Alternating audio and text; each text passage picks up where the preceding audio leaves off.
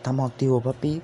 Hoy vamos a hablar de fútbol, de temas muy interesantes, desde su historia, desde Messi, CR7, quién es el mejor jugador de todos los tiempos, las futuras promesas y qué selección puede ganar el Mundial Qatar 2022.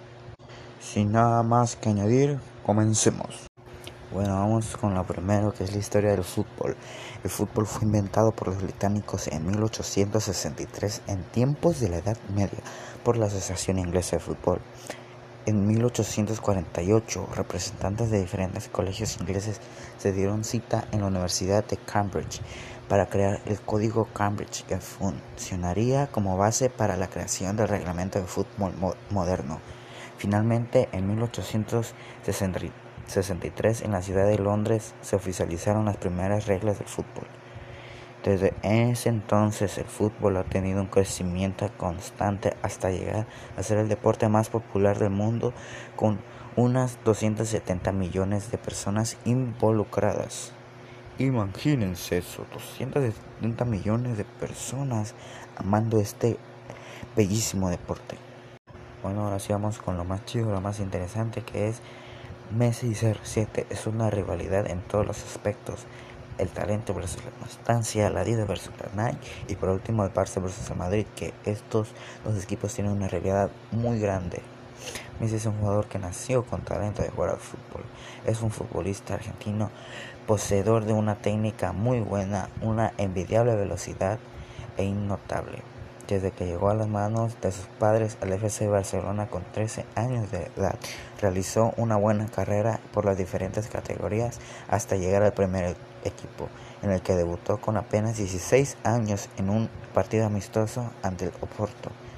En 2004, con 17 años, Leo Messi jugó su primer encuentro oficial de la Liga Española. Con 18 años le llegó su consagración internacional. Formó parte de la selección argentina, campeona en el Mundial Juvenil Sub-20 de Holanda, disputado en 2005. Bueno, CR7 es un futbolista portugués considerado uno de los mejores delanteros del panorama actual, además de los numerosos títulos y distinciones individuales obtenidos a lo largo de su trayectoria en el Manchester United 2003, 2009 y en el Real Madrid desde 2009. Tuvo el honor de ser el futbolista por el que había más dinero pagado un club. En junio del 2009, el traspaso al Real Madrid costó al club blanco 94 millones de euros, hasta ese momento la cifra más alta de la historia. Bueno, entonces llegaron los fichajes más caros, que el fichaje más caro es Neymar, pero eso es otro tema. Bueno, ya que hablamos de ellos dos, aquí le vamos a dejar unas grandes hazañas y unos datos interesantes. Messi es el máximo asistidor de toda la historia con 291 asistencias, provocando más de 1000 goles en su carrera, ya que también tiene un montón de goles. Cristiano Ronaldo lleva 770 goles en su carrera, siendo el máximo anotador de toda la historia y también el máximo anotador de toda la UEFA Champions League. Messi ganó el sextete, o sea, 6 campeonatos en una temporada. CR7 ha ganado en 5 años 4 UEFA Champions League. Messi alcanzó a llegar a la final de la Copa del Mundo, pero fue derrotada por la selección alemana.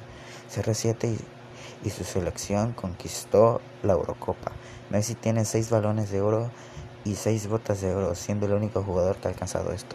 En segundo lugar de todo esto, que es obviamente CR7, que tiene 5 balones de oro y 4 tacos de oro. Algo histórico de estos futbolistas. Bueno, y ahora vamos con la pregunta que todo fanático se hace: ¿quién es el mejor jugador de todos los tiempos? Algunos fanáticos dicen que Pelé, otros que Maradona, otros que Cristiano Ronaldo, otros que Messi, pero a cada uno le falta algo, ¿no lo creen? Pues Pelé tiene 3 mundiales y 760 goles, pero nunca se atrevió a pasar a Europa y nunca pudo ganar una Copa América, así que para mí no es el mejor jugador de todos los tiempos. Ronaldinho ganó una UEFA Champions League, 2 mundiales, Copa América, balón de oro, taco de oro, algo envidiable, pero le faltó disciplina y eso no le ayudó mucho. Maradona, amado por muchos y muy odiado por otros.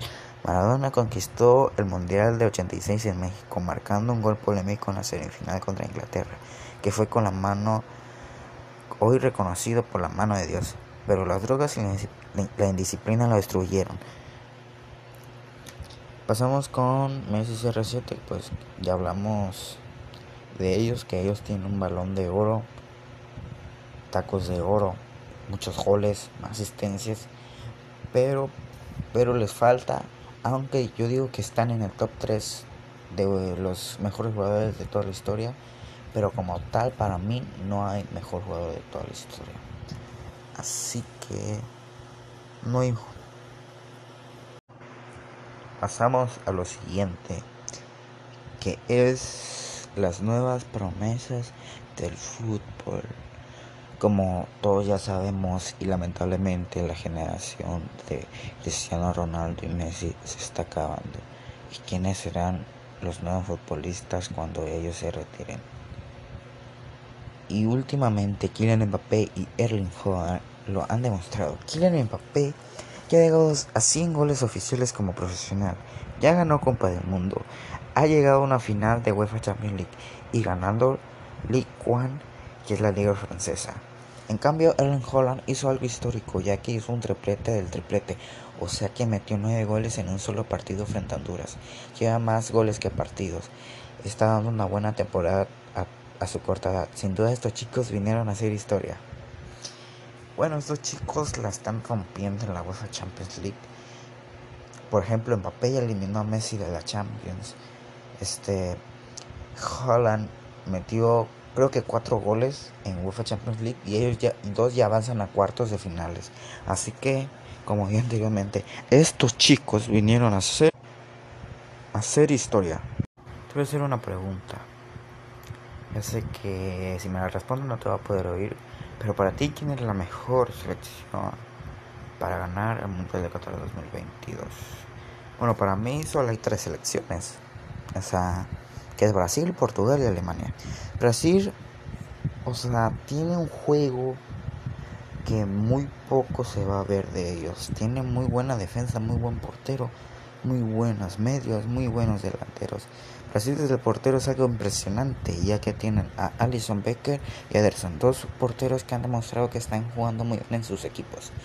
Y la defensa tenemos seguridad y juventud y experiencia, ya que tenemos a Alexandro, jugador de la Juve, Marquinhos y Thiago Silva, que anteriormente ya estuvieron en el PSG juntos, así que se puede entender muy bien, y Danilo, que es muy aferrado a ese jugador, ¿eh?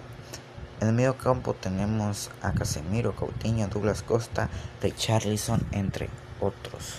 Aunque Douglas Costa y Coutinho creo que están sufriendo una lesión, pero creo que volverán con todo para romper la memoria. Y en la delantera tenemos, para mí, que serán los principales de meter goles en el Mundial, que son Firmino, Gabriel de Jesús y Neymar Junior. Sin duda es una selección muy favorita para ganar el Mundial.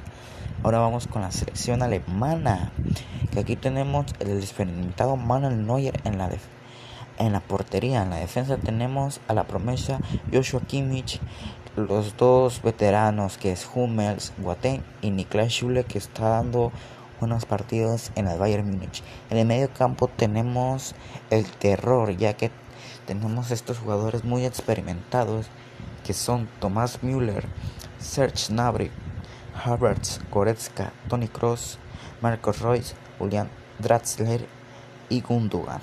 En la delantera tenemos unos jugadores que son todavía jóvenes, que la pueden romper también en el futuro, que son Tino Werner y Leroy Sané. Tienen buen regate, tienen buen disparo, lo tienen todo. Sin duda, estos jóvenes son unos cracks. Y ahora vamos con lo último, que es la selección portuguesa, que ha sacado muy buenos representantes últimamente.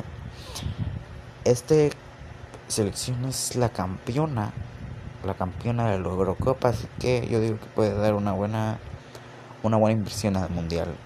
Esta selección, como lo dije, ha sacado buenos representantes últimamente. En la portería tenemos a Patricio, que es un porterazo que ya tiene experiencia en los mundiales.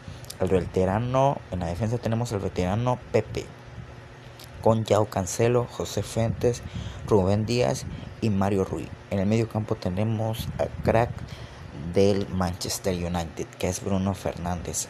Tenemos al medio derecho del Manchester City, que es Bernardo Silva, João Coutinho y William Carvalho.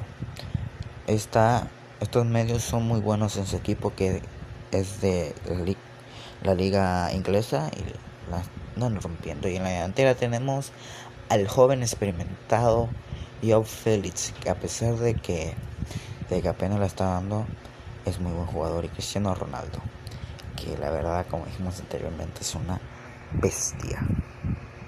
Una bestia. Bueno, y como todo inicio tiene su fin, yo he llegado al fin de este podcast. Muchas gracias por escucharme en este podcast. Yo soy Anthony Ibarra. Que tengas un buen día, tarde o noche. Bye.